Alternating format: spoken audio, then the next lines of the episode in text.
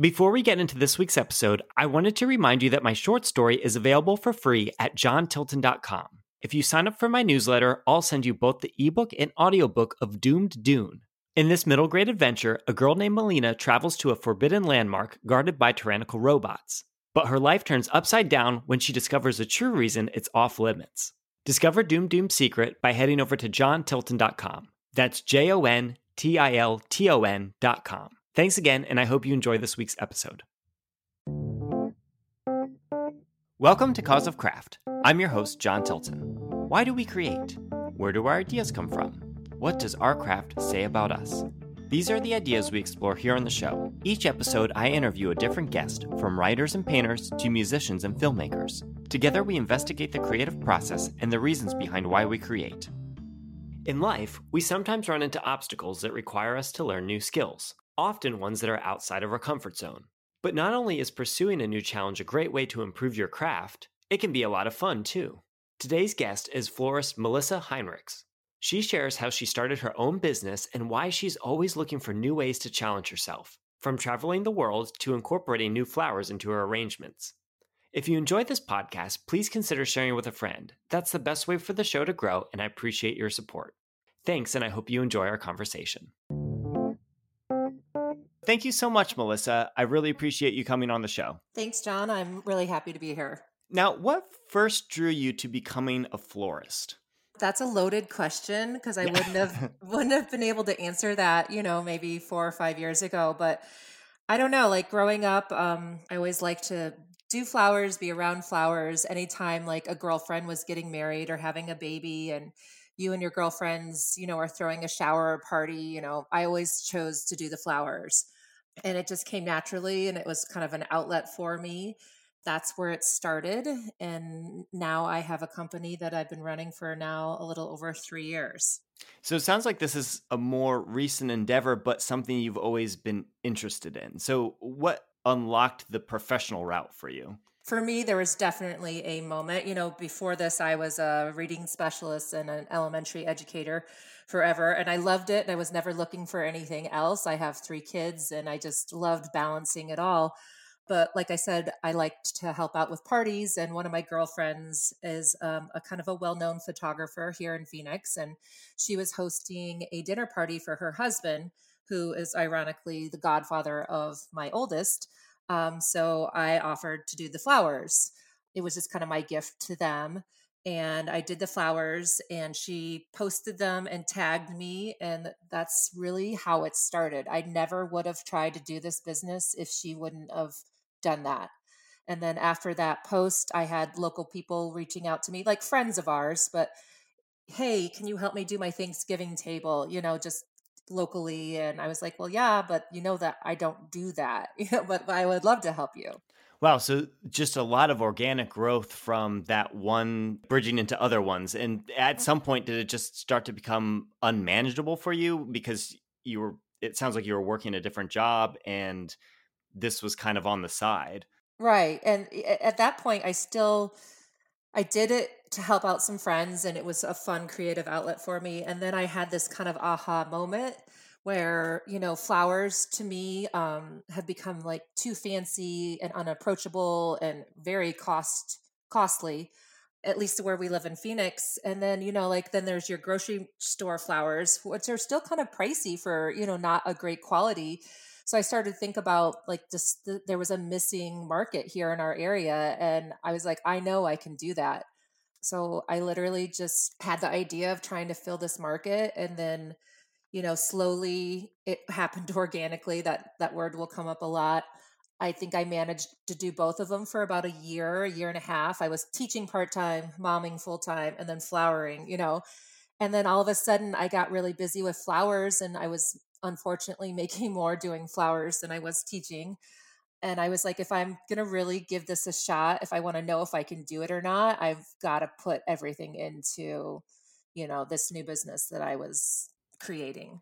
And something that stands out as unique to me in all of this is a lot of times I talk to different artists and craftsmen, and they talk about how they were in this job that just didn't fit them and they started to pursue the air quote like true calling of uh-huh. what they wanted to do in this art that they've always done since they were like a child or, or something right. like this and then here talking with you it's something more recent and then you also really liked the work that you were in so was that difficult to make that decision to leave for sure it was a funny place to be at um like I said, I wasn't looking for something different. I always knew I wanted to be a teacher. I'm really good at teaching kids how to read. Um, and I, I worked at a great schools in my neighborhood. I could set my hours. Like that literally never happens, you know, but for at least for teachers. Um, but I just think education's such a tricky place to work. And um, it just, you know, I knew it would always be there for me when, if I wanted to go back. Um, so I def- definitely did not dislike what I was doing, but I, you know, it's I joke that this is my second act, you know, and I didn't know it was out there. And then once it presented itself to me, I was like, okay, I've got to do this and leave teaching behind for a while. Something else I noticed when I was on your website was that you do flower classes. So was was this you bridging those things back together?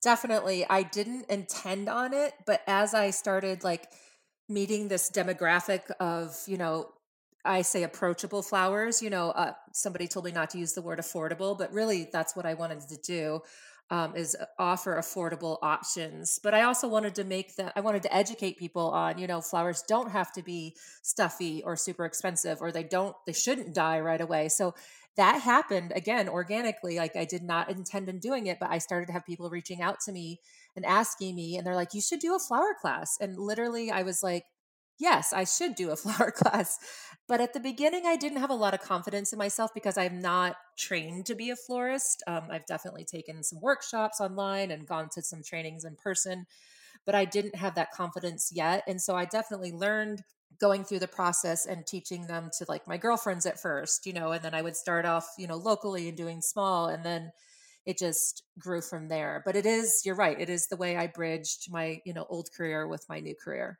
So you mentioned the high cost of a lot of different flowers. So when you're trying to take a different approach and get something that more people can afford or be able to do for whatever event that they're planning, are you sourcing different types of flowers that might be less conventional or what all goes into to making that work? I kind of view it as fashion like mixing your highs and lows and having like maybe an expensive pair of shoes or purse and then you know having your target t-shirt there's definitely stems that you can have you know as your kind of your showpiece and uh, spend more on like i i love garden roses and so even popping a couple garden roses in and then mixing them with other seasonal hardy i'm really into hardy things things with a lot of texture and color and scent so i'm definitely into mixing the highs and the lows and not everything has to be you know super expensive and mixing those things makes it more affordable and approachable. And then at the same time i'm trying to educate you know my clients and customers and friends and community on these different stems and my approach to flowers.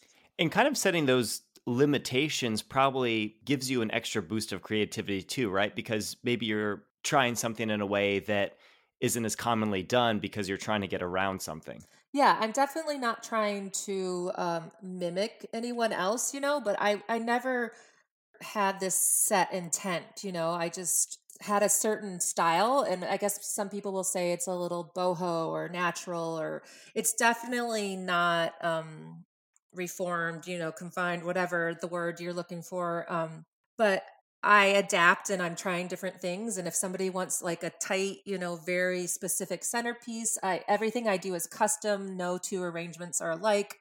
I always take into consideration the occasion, you know, the recipient, their favorite flowers, things they don't like, colors, things like that. And then also, you know, budget and price point. That's important.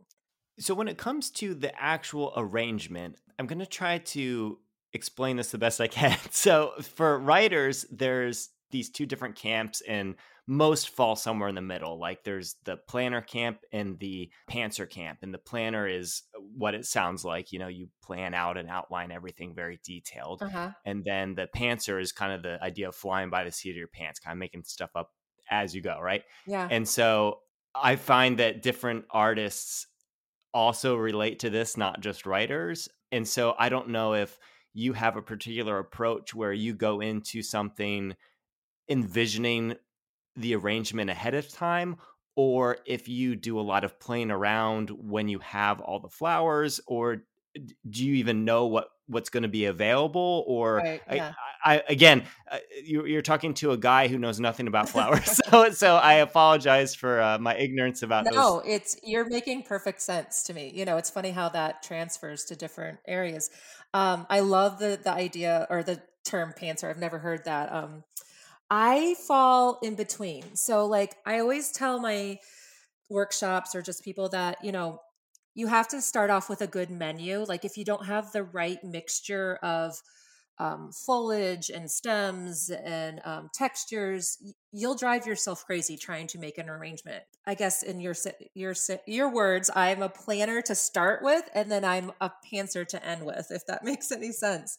Um, I never have like a certain look in mind. I just always start off with a certain type of flowers that I want to start the day with. And I try not to keep things sitting around. So I'm getting, I'm either going down to my wholesale florist or I'm getting daily shipments from them. Just that's another part of my business model to try to keep things fresh. Um, and, you know, being a small business, I can't have that stuff sitting around not being sold. So it's, I'm hustling harder but it's worked out in my benefit. So I think, you know, I'm a little of both, but everything turns out different every time. i love that so so you're taking the writer stuff that i was giving you but then you also brought in kind of the chef aspect of like the menu of Uh-huh. the flowers and the different things that you have available. I think that's really cool. And again I, I feel like that's that's a term i haven't heard people use but i'm like i feel like that could apply to other things too. Like you think of like an artist with the different paints they might have or or if they're you know making something for a specific room on a commission maybe they have to use a certain set of colors. Uh-huh. so that's really cool And I think that might go back to like my teaching days and lesson plans and I don't know, ob- you know, objectives and all that stuff. uh, not to dwell on teaching too long, but you hint at sort of a similar approach. Was it okay? I need to do the lesson, but when you're actually doing the lesson, you have to adjust based on. I don't know what age you taught, but I would imagine I would imagine interruptions come in and things like that. No, you nailed it. And every kid's different and every day's different. And that's exactly how it is. And it's sort of like the creative process in general. I feel does need a little bit of both because if you don't if you don't plan anything, you're not going to get anything done. But if you don't learn to roll with the punches, you're also not going to get get anything done, right? Right. Right. So you hinted at this a little bit earlier too, but you mentioned there's a way to help the flowers uh, last a little bit longer. Is this something that you do as the person creating the arrangement, or is this a tip to people who are who have the flowers uh, and how to take care of them after they purchase? You know, it's both. It's it's it was important to my business model because I know that get it, you know, you spend so much on flowers and then, you know, in 2 to 3 days, you know, they're not looking great or they're dead or, you know, like so it was always a goal of mine to how can I make an arrangement last as long as possible? And one way was, you know, not letting things sit around on my side. I arrange things when they're ordered. You, nothing is ever sitting around being wait, you know, like arranged, waiting for somebody to buy them um, I also work out of my house. I have a workshop in my house, so that makes it a little easier on that aspect. But then also, you know, I try to educate people on how to keep their arrangement, you know, lasting longer, cleaning the water every day. Um, you can trim the stems, um, throw some ice cubes. You know, if it's chilly outside, put them outside at night, especially here in the desert. That's a whole nother thing we have to deal with. You know, the flowers don't love um, the heat. So, you know, keep away from, you know, bright lights and and fruit too, oddly enough. And even with these different ways that you're helping lengthen the time the flowers can be around, it still is one of the things about flowers that they are temporary, except for maybe if you're doing, I guess, like a dried bouquet. Again, you're talking to someone who doesn't know too much about flowers, but I imagine there's some things that last longer than others, For sure. um, or that are designed to to be a more permanent fixture. But talking specifically about the ones that will eventually go away, is knowing that difficult, or do you embrace that aspect of it in some way? Uh, I totally embrace it. Like they're just flowers are for all occasions and every day and every day it's different. And so I never think of them going away one day. That's funny you asked that. I just I think of how long I can keep them alive and then I look forward to the next opportunity to work with that person. Yeah, and I would imagine too it promotes kind of having that variety, right? Like it's it's this was the bouquet of flowers for that particular day and uh, often with events it's almost like mirroring the event itself where you know there's pictures of it but it's a moment in time that you're celebrating not something that that lasts forever Right. And those are two different things. Like I do flowers for daily occasions and then, you know, there then there's occasion, you know, events, you know, there's baby showers or dinner parties and I do weddings here and there. So there's two different kinds of flower flowering that I do, you know, on a daily basis. And then I guess then there's the work, workshops. So that would be three types. So when someone's making an order for a wedding or whatever type of event it is, it probably depends on the event, but how much of it is you listening to what they want and you trying to help give them something they don't know they want? Does does that make Right. sense? Yeah. Um, you know, I always ask for inspiration pictures from people, and that helps a lot. And then, because a lot of times they're looking at pictures and they don't even know what they like, you know, so I help to guide them. But honestly, I think I've built relationships. I'd really try to build relationships with these people where I haven't really been in a in a situation where I'm really trying to guide them somewhere else, you know. I think giving the getting the inspiration pictures and really talking about the vision um, that helps a lot. And do you work solely by yourself or do you have a group of people? I, again, that might depend on the event as well. Right. Yeah. Um, on a daily basis, I work by myself. I just recently hired a couple people that work part time for me, like, you know, around holidays and if we have big, busy weekends. And then I'm in the process of opening, it's like baby steps for me.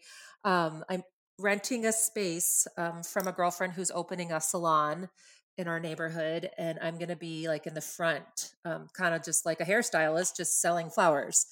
Um, so it's going to be kind of like a mom's beauty stop in, hang out um, for women, you know, get your hair done, buy some flowers, pick up some jewelry. So that will open in um, August.